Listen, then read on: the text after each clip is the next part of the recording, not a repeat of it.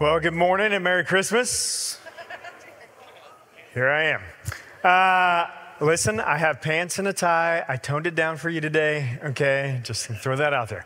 Uh, it's good to be with you this morning. We are in a series right now called The Perfect Gift. We're talking about the gifts that were given to Jesus. Last week we looked at the gift of gold and how that was the perfect gift for Jesus because he was not made a king, he was born the king. This week we're going to continue on in that. But if you have your Bibles, Matthew chapter 2, verse 11 is where we find that story. And uh, I'm just going to read verse 11 one more time in case you missed last week. Verse 11 says this They, being the Magi, entered the house and saw the child with his mother Mary. They bowed down and worshiped him. Then they opened their treasure chest and gave them gifts of gold, frankincense, and myrrh. So, today, what we're going to do is we're going to take a look at frankincense and how this is the perfect gift for Jesus. Before we do that, let me pray for us, uh, and then we'll jump in. Jesus, thank you so much for the opportunity to come and just to learn more about the gifts that were given to you uh, as a child. I pray that we would uh, be open to hearing this and understanding that, that we might see something or learn something that we would never look at the gifts the same. Holy Spirit, would you speak to us this morning? Would you uh, teach us uh, the ways that only you can teach us? We love you, Jesus. We thank you for this morning. We pray this in your name. Amen. So, a couple, uh, well, probably a couple months ago now, we uh, did The Way and we started The Way groups, small groups. We asked you to start jumping into those groups. We jumped into a new small group. Um, and on the first night, I like to have everybody introduce themselves, and, and I always come up with a crazy uh, question to answer. And so the question that just popped into my mind, and it's never planned, it just comes to me. Uh, and the question I, asked was if I came to your parents' house and I was going to eat dinner with you guys, what is the random, like completely off the wall dish that your mom always has at the table? Okay? Now, I never have answers to these questions when I ask them, which is a little bit of a problem. I should think about them beforehand, get my answer, and then ask the question, but it never works that way. Um, and so they started to go around the circle. When it got back to me, I realized like the thing that my family always has, uh, it seems like, is cottage cheese. Okay? I don't know if you like cottage cheese or you don't. I love cottage cheese. My wife despises cottage cheese. Okay? Uh, and so later, this has been like a couple months of discovery for me. I'm just, I'm, I'm being honest with you, okay? Amanda asked me, like, what meals did you guys eat cottage cheese with? I was like, pizza, of course, right? Pizza, we have pizza, chips, and cottage cheese. Some of y'all already disgusted, just wait, right? And then I was like, well, we also had it like, you know, same vein. We also had it with any kind of pasta we had. Right? Pasta was always cottage cheese out. Then I was like, well, yeah, but when we ate burgers or like, you know, brats or, or hot dogs, we had cottage cheese. Uh, when we had steak or chicken, we had cottage cheese. Uh, you know, Thanksgiving, Christmas, Easter, Fourth of July, we had cottage cheese. Okay, like, and I started to realize, like, every meal we had, my mom got cottage cheese out. Okay, there were like was not a meal the cottage cheese isn't pulled out. And in fact, now it's like a joke between Amanda and I because we'll be at, we'll be at my parents, we're getting ready to eat dinner, and my mom will walk over to the refrigerator and she'll be like, my, Amanda will be like, you know, like, it's coming, you know, like, here, like, cottage cheese, you know, like. And so the other night we were fixing dinner, and Amanda was at the refrigerator, and we were making salmon. And she looked at me from the refrigerator, as she often does when she's sarcastic, and smiles with this little grin on her face. Would you like me to get out the cottage cheese, honey? And I'm like, No, cottage cheese does not go with fish. Okay, that's the one thing I've found it does not go with. Okay, every other meal I will eat cottage cheese. But I, I, tell you that because cottage cheese to my mom's dinner table is a little bit like frankincense is to grain offerings, okay? If there was a grain offering, which is called a meal offering in the Old Testament, there was always frankincense. Always. Now, I understand maybe I'm jumping ahead of you because you're like, I don't even know what you're talking about at this point. Good. I, we're going to explain that, okay? So, in order to understand frankincense, we really have to look back to the Old Testament. So, if you have your Bibles, turn with me to Exodus chapter 30. Now, this is, you know, Mark, uh, our pastor up north, said said this in a meeting. He's like, you know, we're talking about gold, uh, we're talking about myrrh, we're talking about franken what? Like, what is frankincense? What, what, what exactly is it? So I went ahead and looked it up because I wanted to give you official definition. Frankincense was an incense that was made from tree sap resin, specifically a tree called a boswellia tree. Frankincense was very valuable because boswellia trees didn't grow in Palestine, so Jews had to trade for it. Therefore, it was expensive, and when it was burnt, it, was, it would get, give off a wonderful fragrance. So, Exodus chapter 30, we find uh, where we are being told a little bit about uh, frankincense. If you uh, actually, it's, yeah, Exodus chapter 30, verse 34. It says this Then the Lord said to Moses, Gather fragrant spices, resin droplets, mollusk shell, and galbanum, and mix these fragrant spices with pure frankincense, weighed out in equal amounts. Using the usual techniques of incense maker, blend the spices together and sprinkle them with salt to produce a pure and holy incense. Grind some of the mixture into a very fine powder and put it in front of the Ark of the Covenant. There I will meet with you in the tabernacle. You must treat this incense as most holy. Never use this formula to make incense for yourself. It is reserved for the Lord, and it must be treated as holy. Anyone who makes incense like this for personal use will be cut off from the community. So, what I want you to notice is that right from the get go, when we hear about frankincense, we are told that it is holy, that it's set apart, that it's for a purpose, and that purpose is for the Lord. All right? So, basically, what I read when I read that is that frankincense, it declares deity. Right? It is for God, and it's for God alone. He even says in there, if you make it for yourself, there's gonna, there's gonna be punishment for that right? This is only to be used for one purpose and one alone. Now, what we'll come to find out, you know, as you look back into the Old Testament, there was this sacrificial law. But, but when this frankincense is burnt, it gives off this scent, and this scent, I think, would be characterized as one that would remind the people of God. And so I started thinking about what are some, some smells and things that, that remind me of something. And uh, my grandfather, uh, on my mom's side, smoked a pipe for most of the latter half of his life.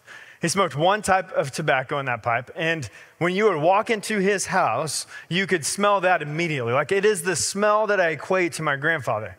This hasn't happened for a few years, but if I walk by somewhere or someone who has recently smoked the similar tobacco through a pipe, it is like it whips me right back into my grandparents' house. Right? I, I smell that smell and I'm like, that is my grandfather. And frankincense would have done this exact same thing for the people of God. Like it would have just whipped them right back to deity, to God.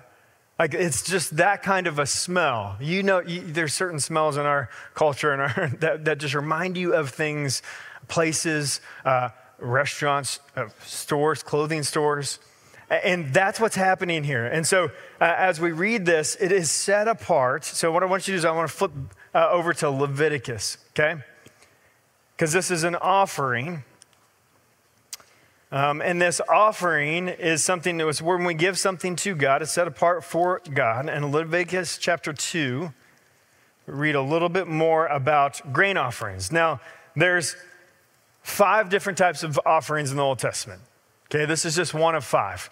Um, the grain offering, what you need to know about the grain offering is it alone has nothing to do with sin.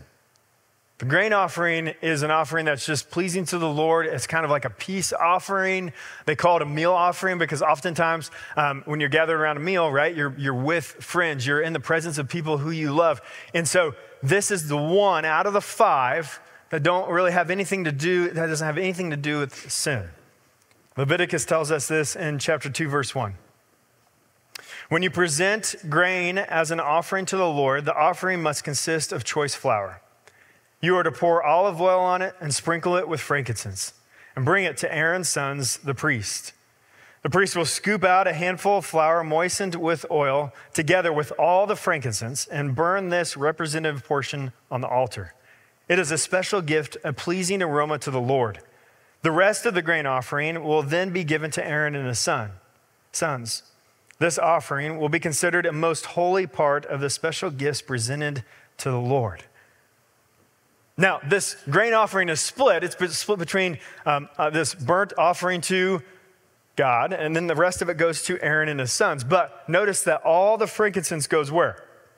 It goes all into the burnt offering, the portion that's laid on the altar, the special gift, the pleasing aroma to the Lord. And so here's what I want you to notice because I think this is absolutely fascinating, right?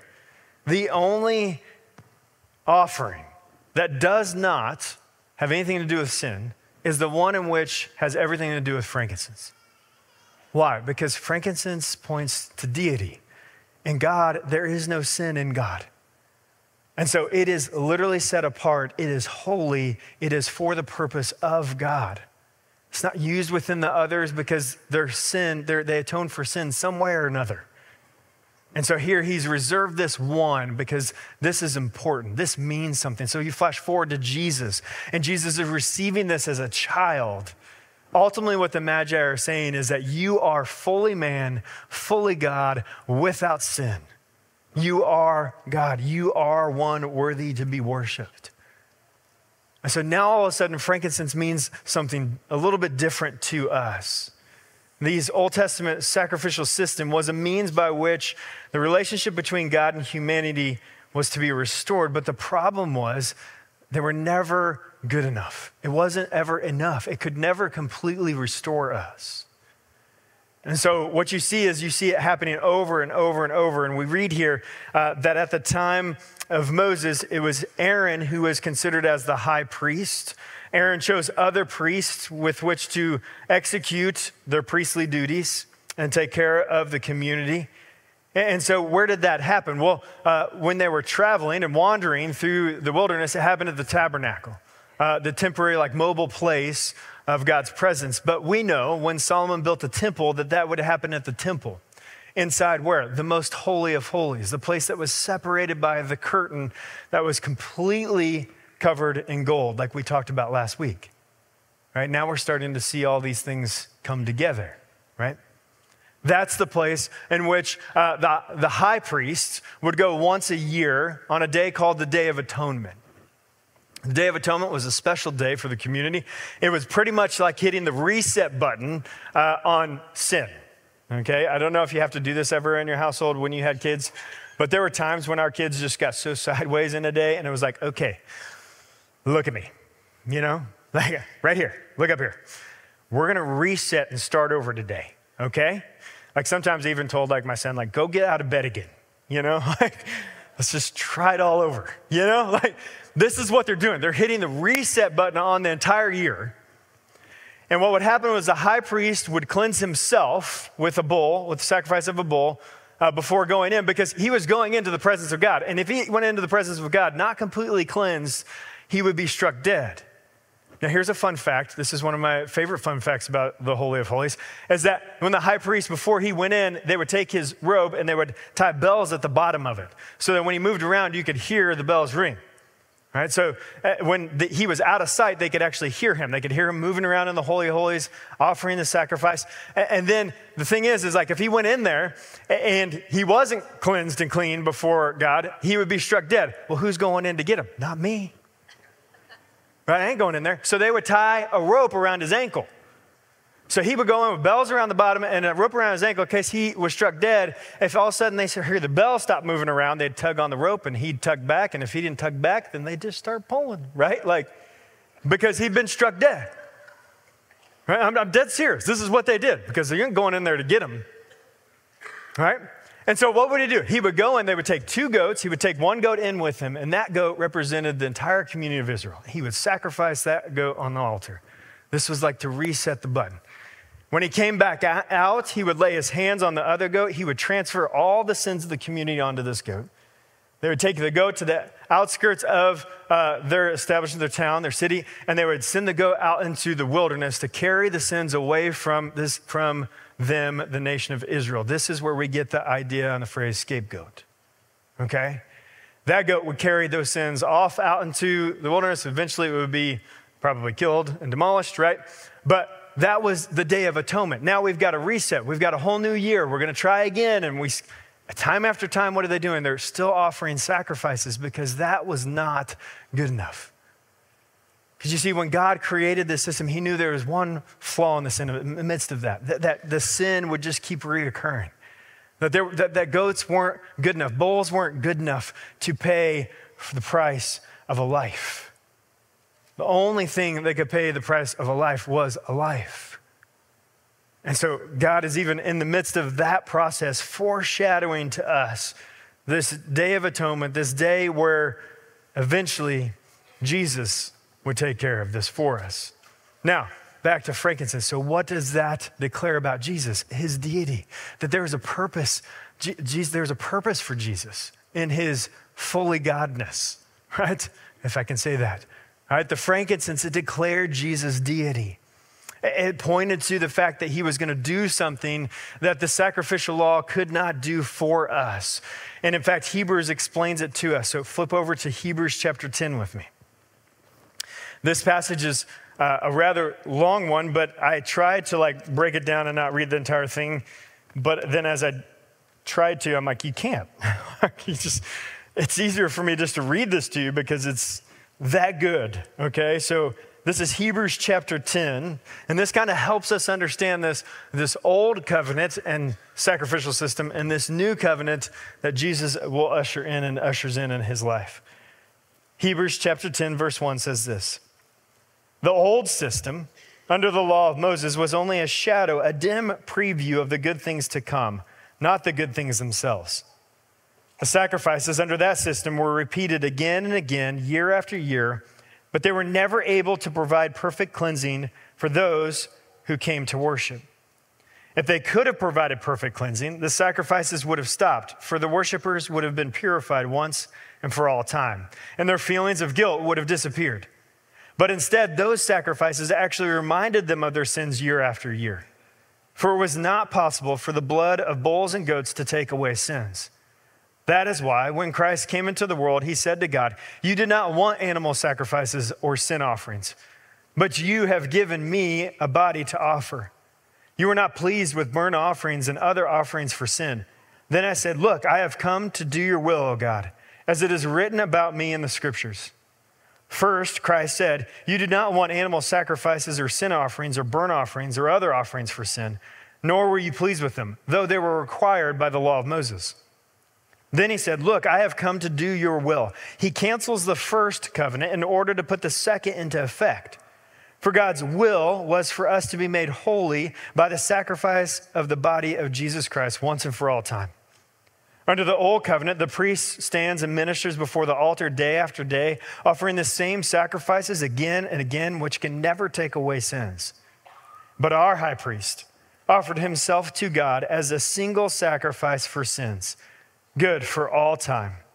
Then he sat down in the place of honor at God's right hand. There he waits until his enemies are humbled and made a footstool under his feet. For by that one offering, he made forever yeah, he, he forever made perfect those who are being made holy.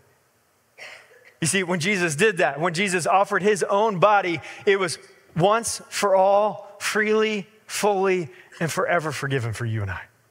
Like that, that's where we see that, that's where I get that saying from. It says in verse 2 if they could have provided perfect cleansing for the sacrifice, the sacrifices would have stopped. But they never did. Well, not until Jesus came, right? Not until Jesus gave himself as a sacrifice. He sacrificed his body so that all the sacrifices could stop at that point because he was in and of himself holy, deity, the perfect sacrifice for our sins, the life for a life that we needed. That's why frankincense is so important. He was the high priest who offered himself in our place. It, helps us understand that, that he is once and for all the thing that we needed. Flip back to chapter 3, chapters to chapter 7.